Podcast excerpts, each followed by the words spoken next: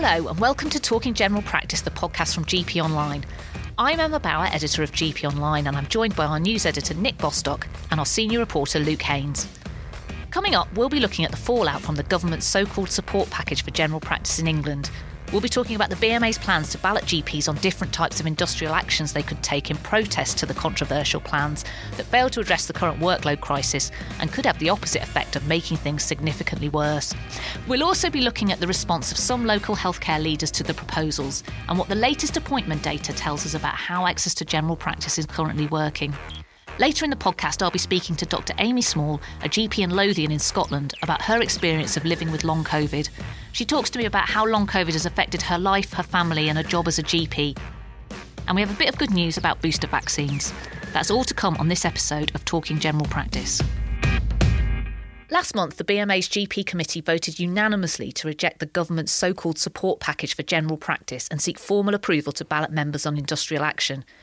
As we discussed on the last episode of the podcast, rather than offering any tangible solutions that could help address the current workload crisis, the package instead provides £250 million in extra funding, but all tied to requirements for practices to deliver more appointments overall and more of them face to face.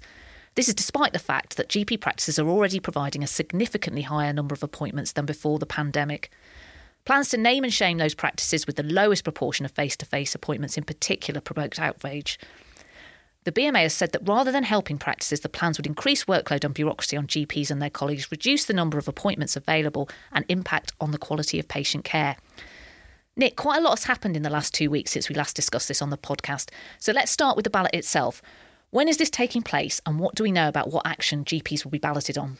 The BMA has come up with forms of industrial action it believes will have no impact on patient care and which it hopes can actually help practices to an extent by reducing red tape. Um, this is an indicative ballot. It's not a formal step towards industrial action at this stage.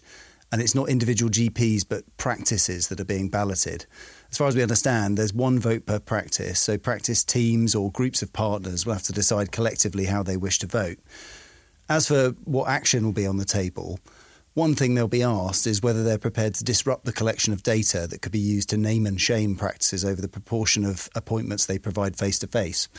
This is aimed directly at countering one of the more controversial proposals in the access plan set out by NHS England and the government last month, which itself triggered the whole ballot plans. Um, practices will also be asked whether they're prepared to ignore a contractual requirement to provide COVID vaccination exemption certificates and they'll be asked about disengaging from the primary care network DES, which is the contractual framework that brings practices together into networks. And finally, they'll be asked about refusing to comply with a requirement to submit data on GP earnings, which the government is planning to use to publish the names of people working in general practice who earn more than £150,000. And in terms of timescales, electronic voting opened at the start of November. The ballot will close on the 14th of November, and results are expected to be made public around the 18th or 19th. Uh, it's also worth noting that uh, practices have already been encouraged by the BMA to take action in some other ways by potentially closing their patient lists, refusing work that falls outside the scope of the GMS contract, and in particular, rejecting work dumped on them by hospitals. Yeah, you mentioned there that one of the things GPs will vote on is pulling out of these new pay transparency requirements. Um, GPs who earn over £150,000 in NHS income in 2019 20 have to declare their earnings by the 12th of November. So the deadline for the ballot is surely too late to impact on that declaration, isn't it? The timing of the ballot does leave GPs in a really tough position around the pay transparency rules. As you mentioned, GPs or other practice staff earning more than £150,000 in NHS income have until uh, the 12th of November to declare it. And this is part of a plan for the government to publicly name people with earnings above this level. It's a plan that's infuriated GPs because the profession seems to have been singled out.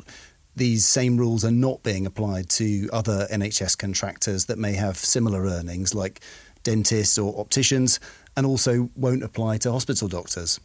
And as we've discussed, the, the ballot won't close until two days after the pay transparency deadline has passed. We also won't know the results of the ballot until a week after the deadline, and it's only an indicative ballot, as we've said. So there are obviously good reasons for GPs to consider refusing to comply with the transparency rules. They they seem to have been targeted unfairly. The BMA says naming people with earnings over a certain level could trigger yet more abuse.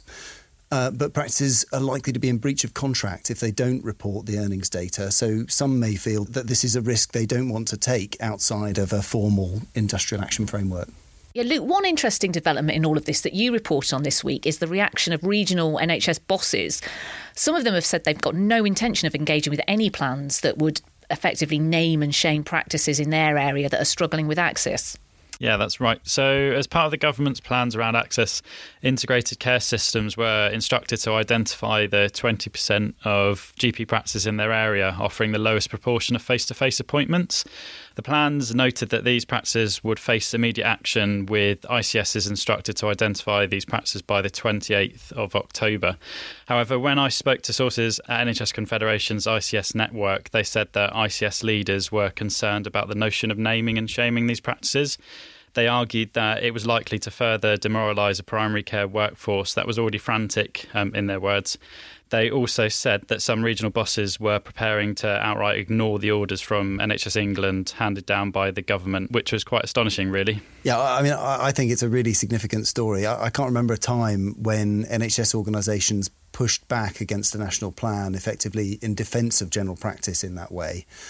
Um, and, and, frankly, it seems like the kind of stance that general practice has been crying out for the government to take in response to waves of media criticism, but which so far has not been forthcoming from the government.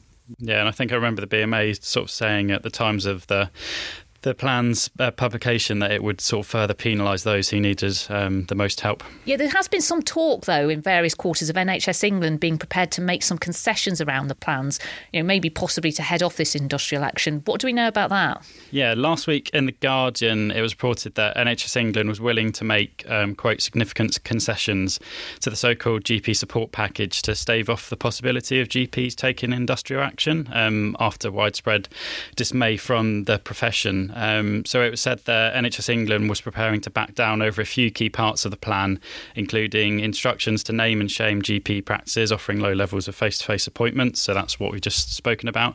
Um, but it was also reported that plans to impose targets on face to face appointments could be um, pared back.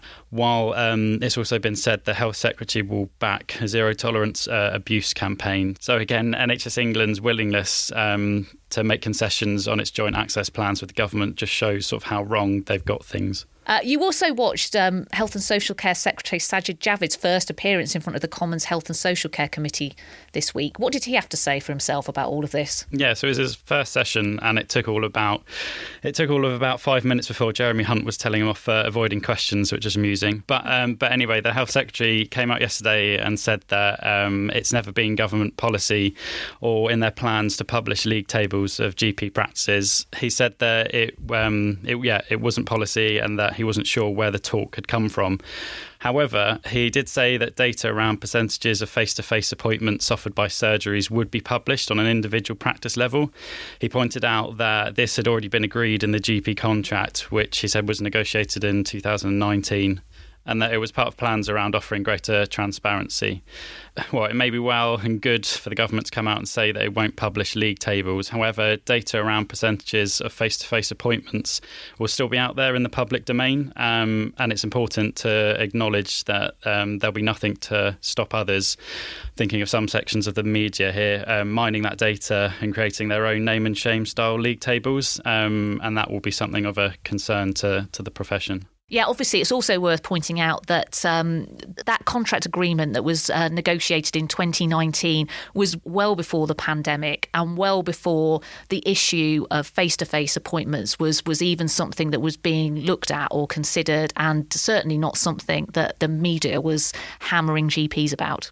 Nick, you looked at the latest appointment data that came out last week. Can you talk through what that had to tell us? What the figures show is that general practice is delivering an unprecedented number of appointments and that a huge number of them are face to face. GP leaders have said that the figures should put to bed once and for all the claim that practices are refusing to see people, although unfortunately that doesn't seem to uh, have happened in, in some parts of the press just yet. Uh, but to be clear, general practice delivered nearly 29 million appointments in September 2021. That's 8.5% more than in the same month in 2019. About 17.5 million of those appointments were face to face. Another half a million or so were delivered in person as part of the COVID vaccination campaign. And on top of this, practices delivered more than 10 million telephone appointments in September. That's three times the average monthly figure pre pandemic. So these figures are extremely clear. General practice is working incredibly hard at the moment. Another piece of news that came out of the BMA this week is that GP committee chair Dr. Richard Vautrey is intending to stand down. I mean, he'll be quite a familiar face to many GPs as he, he's been chair of the GP committee for four years. He was deputy chair for the four years before that, and he's been on the executive committee since 2004. What's he said about stepping down, Nick? And do we know what happens now with electing a successor? As you said, Dr. Vautrey is a long standing member of the BMA's GP committee. He's been a partner at a GP practice in Leeds since the mid 1990s and has been on the GP committee as a regional representative since 2001, so for just over two decades. He's held senior positions within the committee for a lot of that time. He was elected to, to chair the committee in 2017 after serving as deputy to the two previous chairs and worked as a contract negotiator for the, for the committee before that. He'll formally step down in a couple of weeks' time at a BMA meeting on the 18th of November. And because Dr. Vautrey is the chair of the GP committee for England as well as for the UK, there'll be a double election at that meeting to replace him in both of those roles.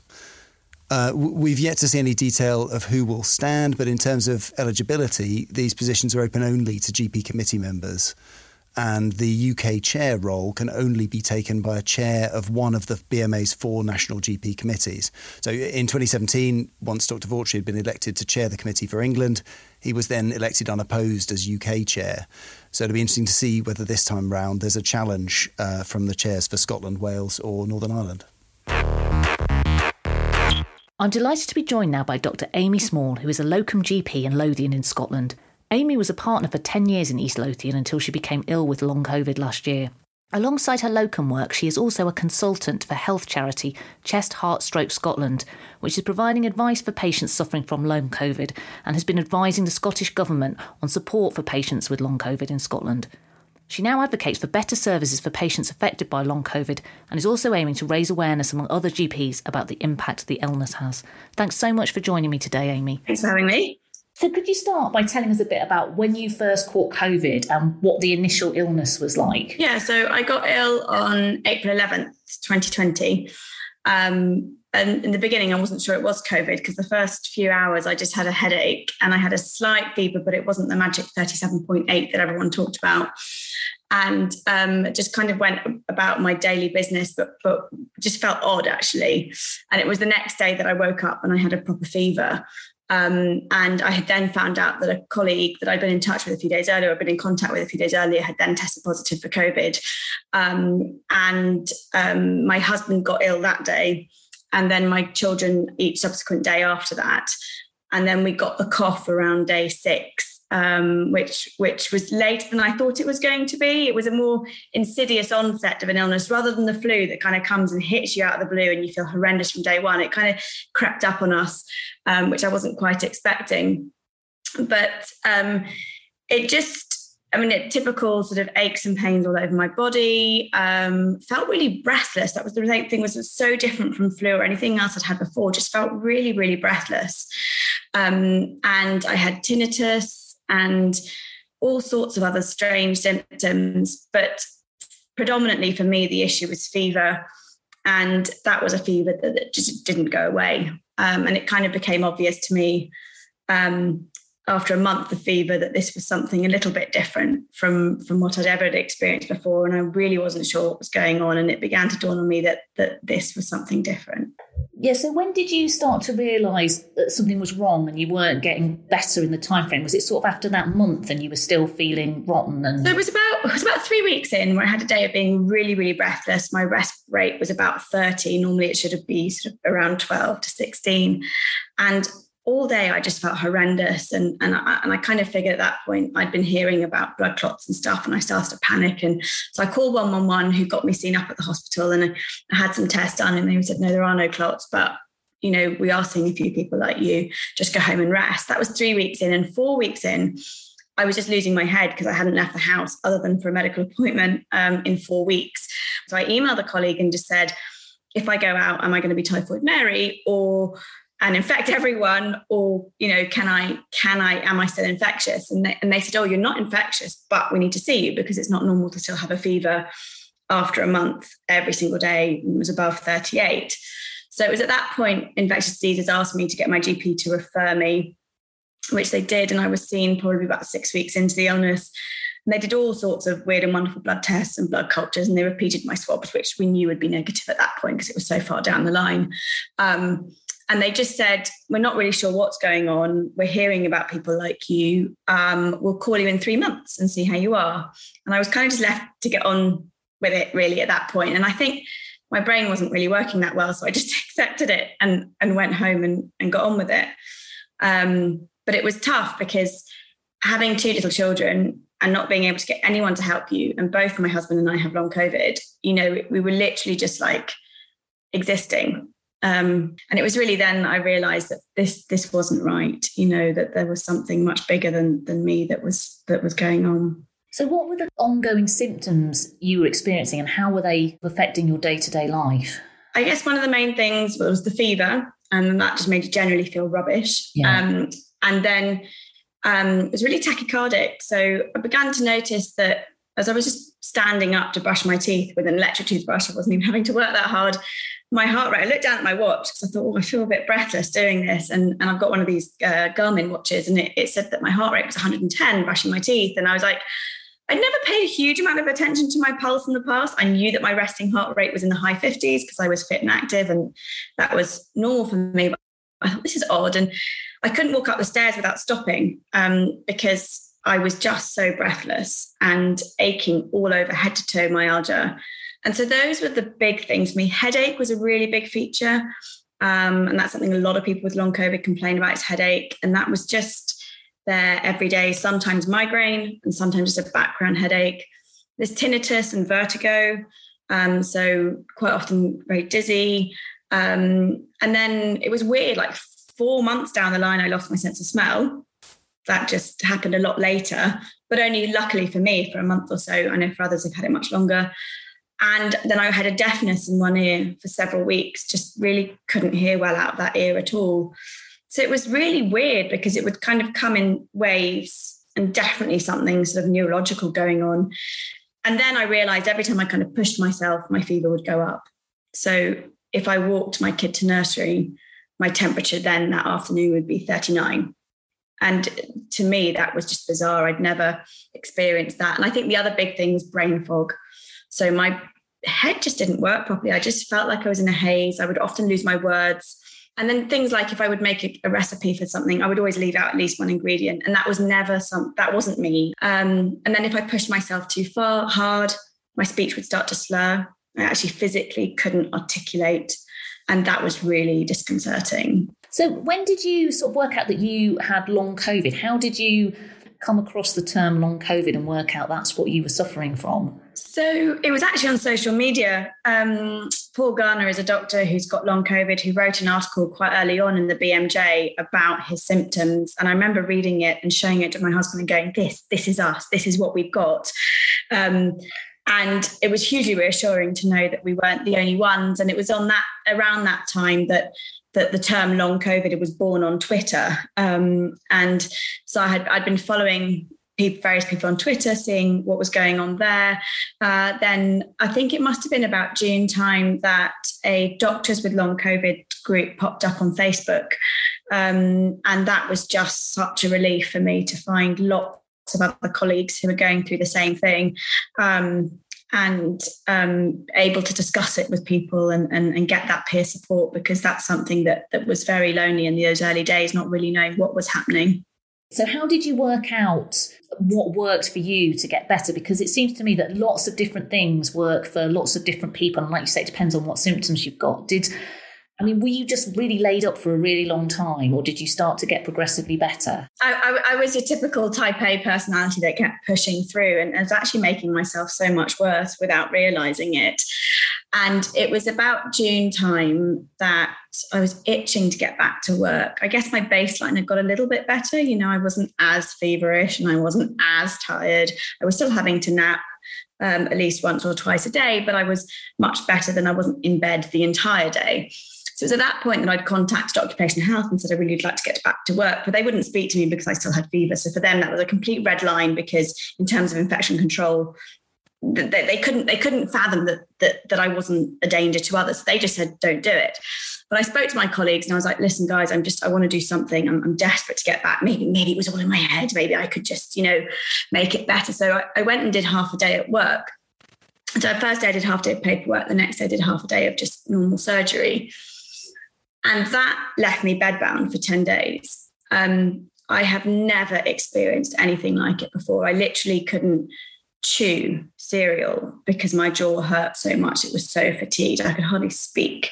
I could I could hardly lift my arm to drink water. And it was at that point that I thought, oh God, you know, this is huge. And I finally understood that cognitive fatigue had such a huge physical impact. And that's something I'd never really got my head around before with patients. And it was at that point that I contacted a friend of a friend who had ME and said, I don't want to get ME and I'm really worried this is where I'm going. What can I do to get better? And she had really helpfully talked to me about pacing. She had suggested I'd see a nutritionist. She'd also recommended osteopathy for this weird Perrin technique thing, a lymphatic drainage. Um, and I just thought, right, I'm just going to throw whatever I can at this to make it better. And so I think a big thing for me was the nutritional support. That was really, really helpful. I saw this amazing nutritionist who got me to give up sugar. And I had no idea how A, inflammatory sugar was so in terms of fever and all that stuff. Actually, the fatigue, not having the peaks and troughs of, you know, sugar hits, caffeine hits, you know, cutting out caffeine, cutting out alcohol, everything to just let my body just recover. And that was a, a turning point in terms of realizing that that I needed to look after myself and and eat better. And and then it was actually a, a, patient with ME on Twitter who'd recommended a really good pacing book for people with ME.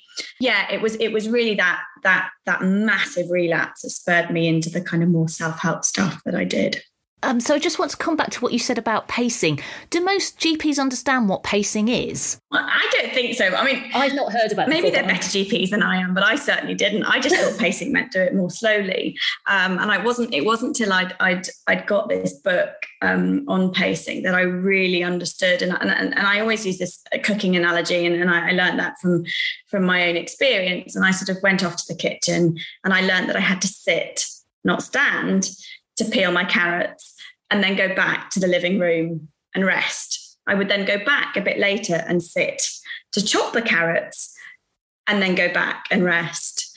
And then I could go back and cook the bloody carrots and learn that, you know, actually pacing is, is, is that it's breaking your day down into chunks, planning your day, so even if, and I think sounds very strange when you're ill because you're like, well, what have I got to plan? I'm ill. You know, what what am I going to prioritize? I'm ill. You know, and actually it was like, okay, well, if I'm going to have a shower and know that I've got to be out and maybe have a phone call with a friend, I can't do those three things in a row. I've got to plan in rest breaks between that. So, and for those who are super ill, well, maybe I will brush my teeth and then go back and rest and later on go and do the mouthwash. You know it, it, it's it's about just basically breaking everything down and planning rest breaks around it. And once you can do that and you understand that and learn that it's really really hard though because it just goes against every grain of my personality that you know exists. But but once you learn that you then learn i think to have a much better quality of life even if it's quite restricted. You then just don't feel ill all the time because the more you push through, you, are just poisoning yourself effectively. Um, and so for me, that was that was quite revolutionary, and I think that's where GPs need to need to learn more about what pacing is if they don't know. I mean, one of the things you, you have spoken about before is obviously there did come a point where you did actually lose your job as a GP partner. I mean, are you okay to talk about that? Yeah, yeah. I mean, I think for me that, and the reason I talk about it is because well, for several reasons. One of the reasons I think it's important that we understand how much long COVID impacts us beyond the illness, you know, that the massive ramifications. And, you know, I'm lucky as long as I'm well enough to work, I will always be in work, you know, we're hemorrhaging GPs. So that, that for, for me, that's not an issue. Um, but, you know, you think about Joe Bloggs, who's, who's been a labourer for 25 years, and that's all they've ever known, and their work is very physical, and they lose their job, they're completely scuppered. And, and we know that our benefit system isn't fit for purpose. We know that people won't qualify for PIP and other things because it's an invisible illness that waxes and wanes, and that system is deeply flawed. So, for one reason, said if a GP can lose their job, then actually, you know, this is this is huge. And when we look at the statistics, the number of people with long COVID, you know, we think 10 to 14% of people that got COVID developed long COVID this is a societal issue that we need to look at. So that's one reason why I talk about it. The other reason I talk about it is that that's also what made me discover an underlying problem with long COVID that I didn't know much about. And so it was at my last meeting with my partners that I, I, I was pretty sure I was going to lose my job. And I was really anxious before the meeting, understandably. So I thought, well, I had some out of date beta blocker from when my father was dying. And I thought, you know, I'm just going to take that because anything can help right now to get through this, this horrible meeting. And I noticed that I felt less breathless generally. Um, and that day I walked up the stairs without stopping. And it was just bizarre. I, I, it was like a sort of light bulb moment. And I've been reading about POTS, so this postural orthostatic tachycardic syndrome. And I'd been reading about links to that and long COVID and how people were getting diagnosed with this. And I had been tachycardic throughout, and I had noticed that if I did push myself and my ta- my heart rate went higher, that I was then more unwell with higher fever and more breathless. So I phoned my GP after the meeting and said, "Look, I really wonder if I've got POTS, and and um, off the back of this self management, whatever diagnosis, could I try a, a different longer acting beta blocker?" And she said, "Absolutely." And for me, that was a massive turning point because within two weeks of the actual cutoff date of my job, I started locuming again because I was well enough. So, you know, that that was huge. And, and I think that's where I realized that actually we need to know more about these underlying associated illnesses that people with ME and other people have been talking about for a long time, but GPs just don't know much about. We're not taught about it at medical school. We're not, it's not on the GP curriculum you know so um, for me that was a really big turning point and that's also why i talk about that whole period because that was a discovery and what got me better how was it that you came to lose your job as a partner? Yeah, so we had a six month cut-off clause in our partnership agreement um, that stated um, if you were unable to fulfil your partnership duties over a six month period, the others could vote unanimously to, to expel you from the practice.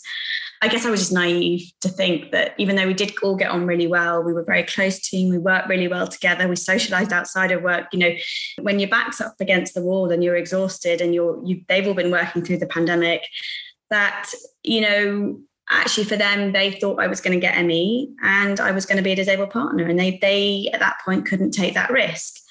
Um, and it was just sad because I think, you know, I felt very betrayed. And I think I also just felt that it was very short sighted. Um, and history will show that I got better quite quickly, and, and, that was fine. But I think the big issue was that I'd had a big occupational health review that showed a very slow phased return um, that could have taken up to five months, and that just made it very difficult. So um, I wasn't I wasn't well enough at the six month point to go back. How long was it from when you first got ill until you were able to go back to work as a fully functioning GP? It was six and a half months. So, yeah. So, some of the things you talked about there and the treatments and things that have worked for you, some of that obviously was medication. Um, and I think there's a lot of GPs that don't really understand that there are some medications that can be given to people with long COVID to help some of the symptoms. What do you think it's important for GPs to know about long COVID? I think it is about reading between the lines and not getting too bamboozled with all the symptoms and trying to focus on systems in a way that we always have. So, trying to remember that, you know, breathlessness isn't always respiratory. You know, we, we have patients who come and see us who are breathless. So we think, okay, well, I'll do a chest x ray and um, some of them get blood clots ruled out and other things like that. And then they think, okay, there's no lung problems, off you go. But actually, in my case, the, the, the breathlessness was related to POTS, which some would say is neurological, some would say it's cardiological, but you know, it's trying to remember there are other causes. So it's trying to keep an open mind, trying to be curious about the symptoms that your patient has.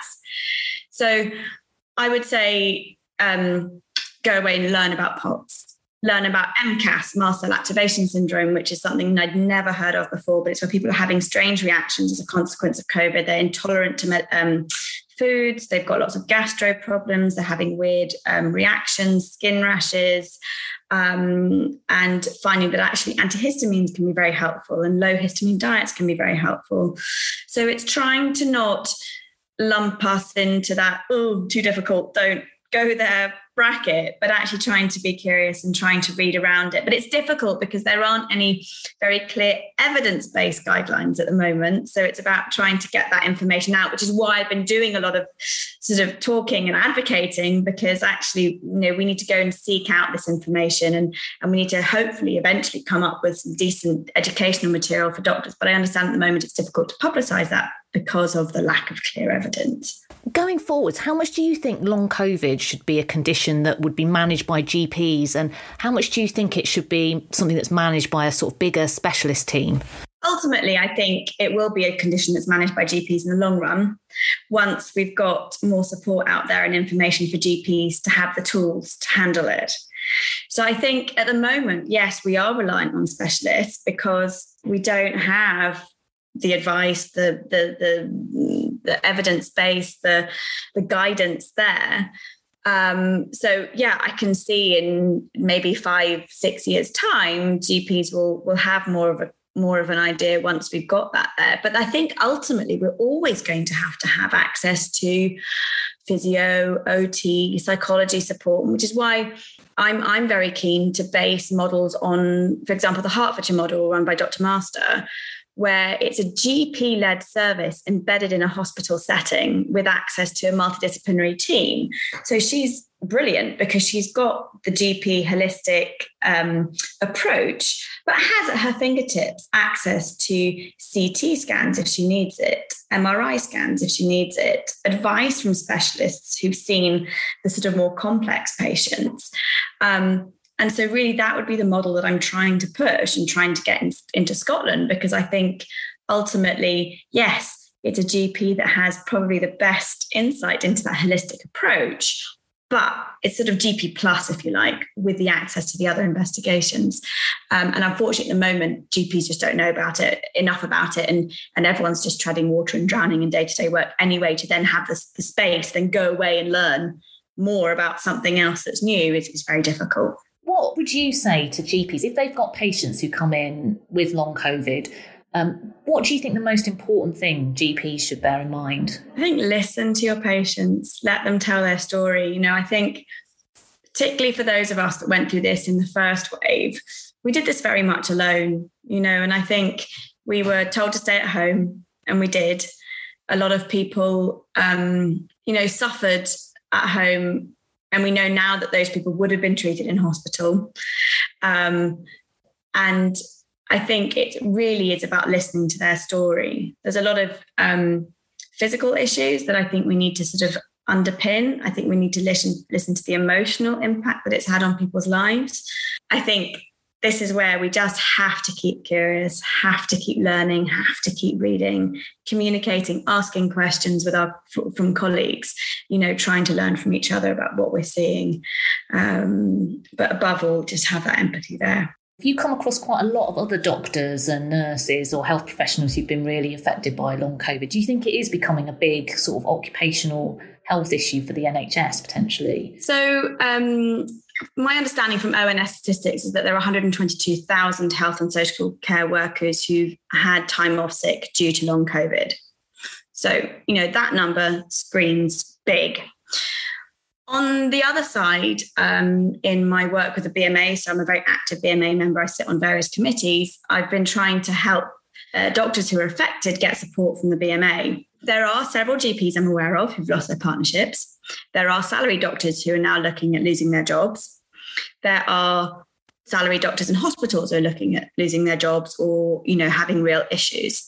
So there are certain constraints within the NHS that are frustrating in terms of phased return to work.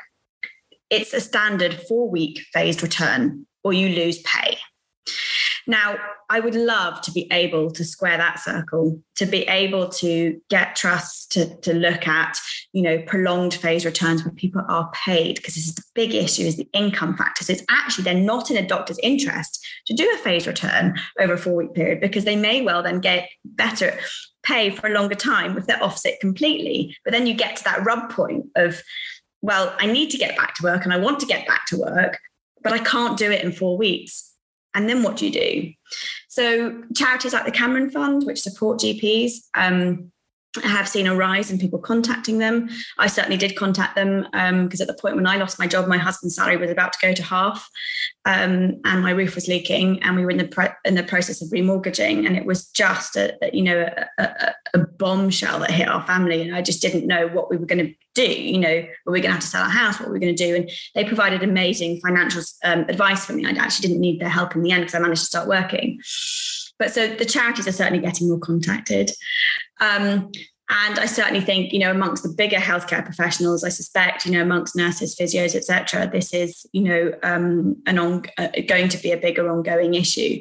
But until we can get that phase return thing squared, uh, it's going to be very difficult to get people back into the workplace in a way that they are well enough to do their job properly and not perpetuate their illness um, going forward by pushing through. So that that's a bigger piece of of work that that people look at. I think the other issue in England, particularly, is that if people are off longer, they can apply the, the practice can apply to the CCG for reimbursement. Um, but that's very area dependent and very depends on who's sitting where. And um, the BMA is saying this is really a, a job for the NHSE to sort out. Um, and NHSE is sort of like, well, we are sorting it out because the CCG sort it out. But you can imagine on an individual level, it's not working. So um, that's a really, really big problem for, for individuals your your health now are you kind of are you better now do you think or, or, is long covid is that something you've just got to live with for a really long time do you think? If you'd asked me that about six weeks ago i would have told you i'd recovered. I'd managed to exercise regularly. I was exercising five times a week. I'd taken myself off my medication. I was feeling great. I then had the booster and that caused a big relapse for me. But you know you're stuck between a rock and a hard place. Do you get the booster or do you get covid? You know either which way you know and and I think that for me was a real kick in the teeth because it set me right back. I was back to daily fevers. I was really breathless. I was really tachycardic again. Yeah, and I couldn't I couldn't work that week, and I lost income, and and if that was a really that was really hard and then it made me realize yeah this this isn't something that's just going to go away and it is it is still there so um, i'm back on my medication i just started exercising again this week a bit and I'm just going to have to take it slowly and and, and pace um, back to to health. But um, I suspect it will be something that will be around probably for. Uh, I, I can probably get my head around a couple of years. I don't know that I can get my head around much more than that. And I think that's where we have to look to the ME community. You know, these poor people who they call themselves the missing millions, and they are. You know, they've just been left neglected um, put in that, that ME box and off you go. And I think, you know, I look at them and I think, gosh, we have so much to learn from them and so much, you know, strength we can gain from what they've experienced. And actually, you know, this this is time to change, you know, and this is what I say in every group. You know, I was saying it with Scottish Government repeatedly. If we can get this right for people with long COVID, we can get this right for so many other conditions. You know, that Hertfordshire model can be applied to many illnesses. It doesn't have to be just long COVID. If we can get the benefit system to recognize invisible waxing and waning illness, you know, actually that's really important. If we can change phase returns in the NHS to accommodate chronic illness, again, you know, it's it, it, it, it's not just about long COVID, it's about chronic disease. And, and I think we, we need to change our attitude to it and we can't just keep ignoring it. Thanks so much to Amy for talking to me this week. I'm really grateful to her for speaking candidly about her personal experiences. We've put a link to some resources to anyone who is affected by long COVID and some more information on pacing in the description for this episode. So we've just got time for our regular good news, and this week it's that latest figures show that over 8 million people across the UK have now received their COVID 19 booster jab.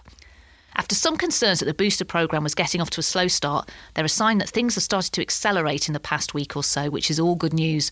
The figures show that 820,000 people received their vaccine on Friday, Saturday, and Sunday last weekend. Of course, general practice has really been at the forefront throughout the vaccination programme, and that's no different now we're in this booster campaign.